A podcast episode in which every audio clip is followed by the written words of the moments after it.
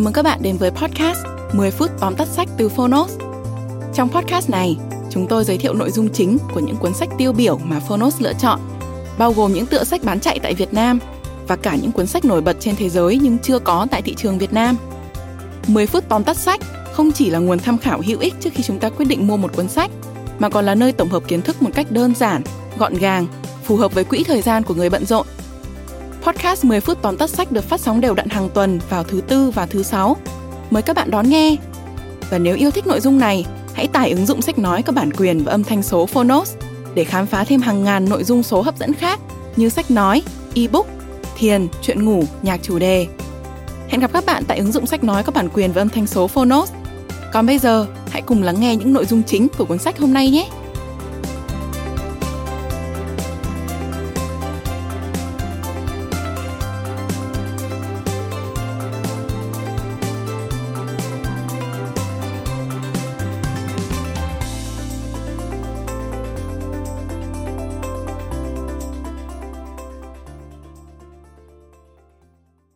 Bạn đang nghe từ Phonos.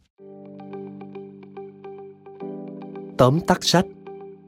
Bí mật của một trí nhớ siêu phàm. Tác giả, Aaron Katz.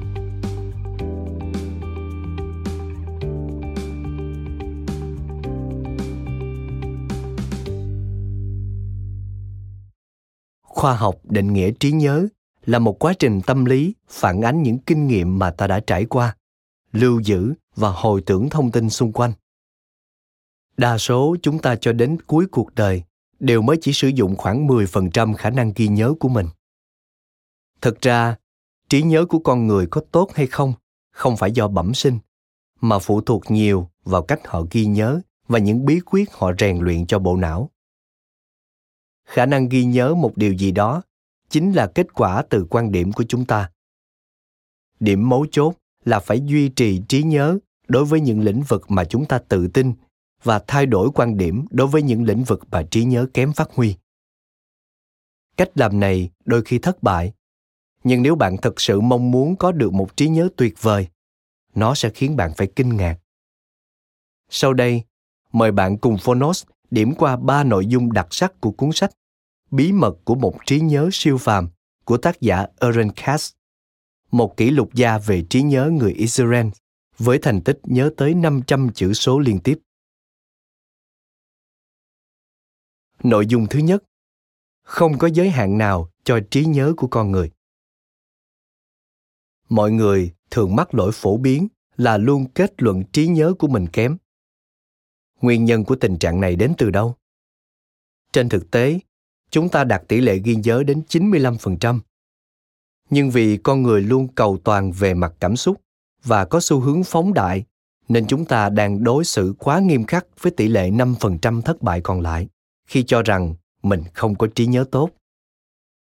Cũng như những thứ khác, trí nhớ không phải là một hệ thống toàn diện và không thể phân loại tốt hay kém. Chúng ta có thể nhớ tốt trong một số lĩnh vực cụ thể nào đó, nhưng lại nhớ kém trong những lĩnh vực khác. Do đó, hãy xem xét lĩnh vực nào bạn thật sự yếu kém và bắt đầu giải quyết. Bằng cách nghĩ đến những lợi ích sẽ có được nếu bạn có một trí nhớ tuyệt vời trong lĩnh vực đó. Một loại động lực hiệu quả bạn có thể tận dụng là mong muốn ghi nhớ những thứ cụ thể với mục đích nhất định. Với quan điểm tích cực, trí nhớ sẽ khiến ta phải ngạc nhiên. Hãy hạn chế những suy nghĩ tiêu cực như, tôi có trí nhớ kém trí nhớ của tôi không còn được như trước. Cứ từng bước cải thiện trí nhớ, rồi bạn sẽ thấy việc luyện tập những kỹ thuật ghi nhớ trở thành bản năng tự nhiên. Nội dung thứ hai, hãy dựa vào sự liên tưởng và tưởng tượng.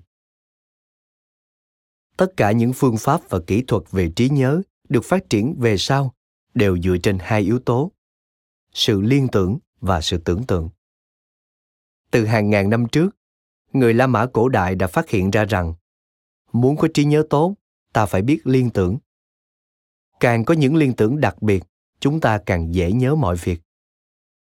Với tất cả những điều bạn muốn nhớ, bạn phải liên tưởng chúng với những điều mà bạn đã biết bằng trí tưởng tượng của mình. Bạn cần tìm ra điều thích thú từ những điều bạn muốn nhớ, vì sự thích thú làm cho hệ thống bộ nhớ xử lý thông tin dễ dàng hơn một số nguyên tắc đơn giản giúp bạn tạo ra những liên tưởng mạnh mẽ và hiệu quả, bao gồm tưởng tượng thứ gì đó theo một cách thiếu cân đối, như quá nhỏ hay quá lớn. Tưởng tượng chúng trong trạng thái hoạt động, phóng đại số lượng vật nói đến. Sử dụng tất cả các giác quan để nhìn, nghe, ngửi, nếm, chạm và quan trọng nhất là tạo ra những hình ảnh buồn cười và khác lạ nhất có thể một chuỗi các hình ảnh lố bịch liên quan đến nhau có thể khiến chúng ta dễ dàng ghi nhớ. Tuy nhiên, nó phải được thắt chặt với các sự việc khác. Việc tạo ra những chiếc móc để giữ được vô số chuỗi liên kết chính là cơ sở để sử dụng trí nhớ chính xác và hiệu quả.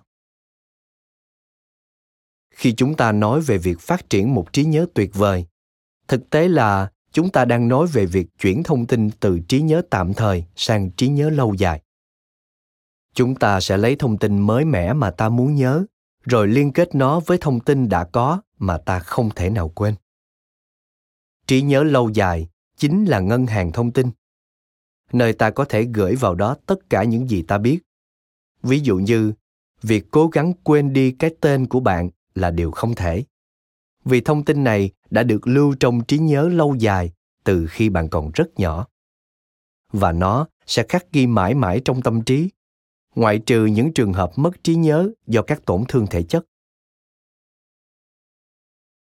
Nội dung thứ ba, mỗi người đều có một khoảng giờ cao điểm não bộ làm việc hiệu quả nhất và trí nhớ sung mãn nhất.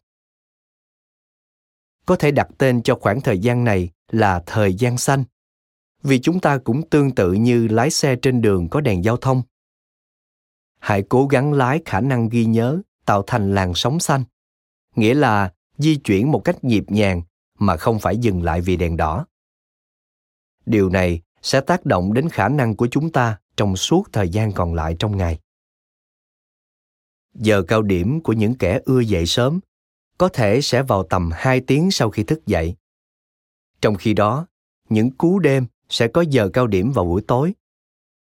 Có rất nhiều lý do cho sự khác nhau này và chúng liên quan đến nhịp sinh học trong ngày của chúng ta, như nhiệt độ cơ thể, áp suất máu, vân vân. Vậy nên, hãy chú ý đến những thời điểm bạn cảm thấy sung sức nhất và tận dụng chúng. Hãy học tập làm các công việc trí óc và sáng tạo như viết lách, đọc sách hay tài liệu, làm bài tập, vân vân vào thời gian xanh. Mặt khác, hãy làm những việc không đòi hỏi quá nhiều nỗ lực trí óc như thu dọn nhà cửa hay văn phòng, sắp xếp tài liệu, kiểm tra thư vào thời gian đỏ. Bộ não con người sẽ đầy thông tin trong một khoảng thời gian nhất định. Vì vậy, chúng ta cần cho não có thời gian nghỉ ngơi để thông tin có thể ngấm vào trí nhớ nếu cố nhồi nhét một lượng thông tin sẽ tràn ra ngoài và sẽ không bao giờ còn tồn tại trong trí nhớ nữa bạn thân mến bạn vừa điểm qua ba nội dung chính từ cuốn sách bí mật của một trí nhớ siêu phàm của tác giả Aaron Katz. Bạn có thể đưa ra biện minh rằng các quan chức cấp cao cần phải có thư ký để nhắc nhở họ mọi thứ. Nhưng bạn có bao giờ tự hỏi, liệu họ có thể đạt được những thành tựu to lớn như thế nếu tự bản thân họ không có một trí nhớ tốt?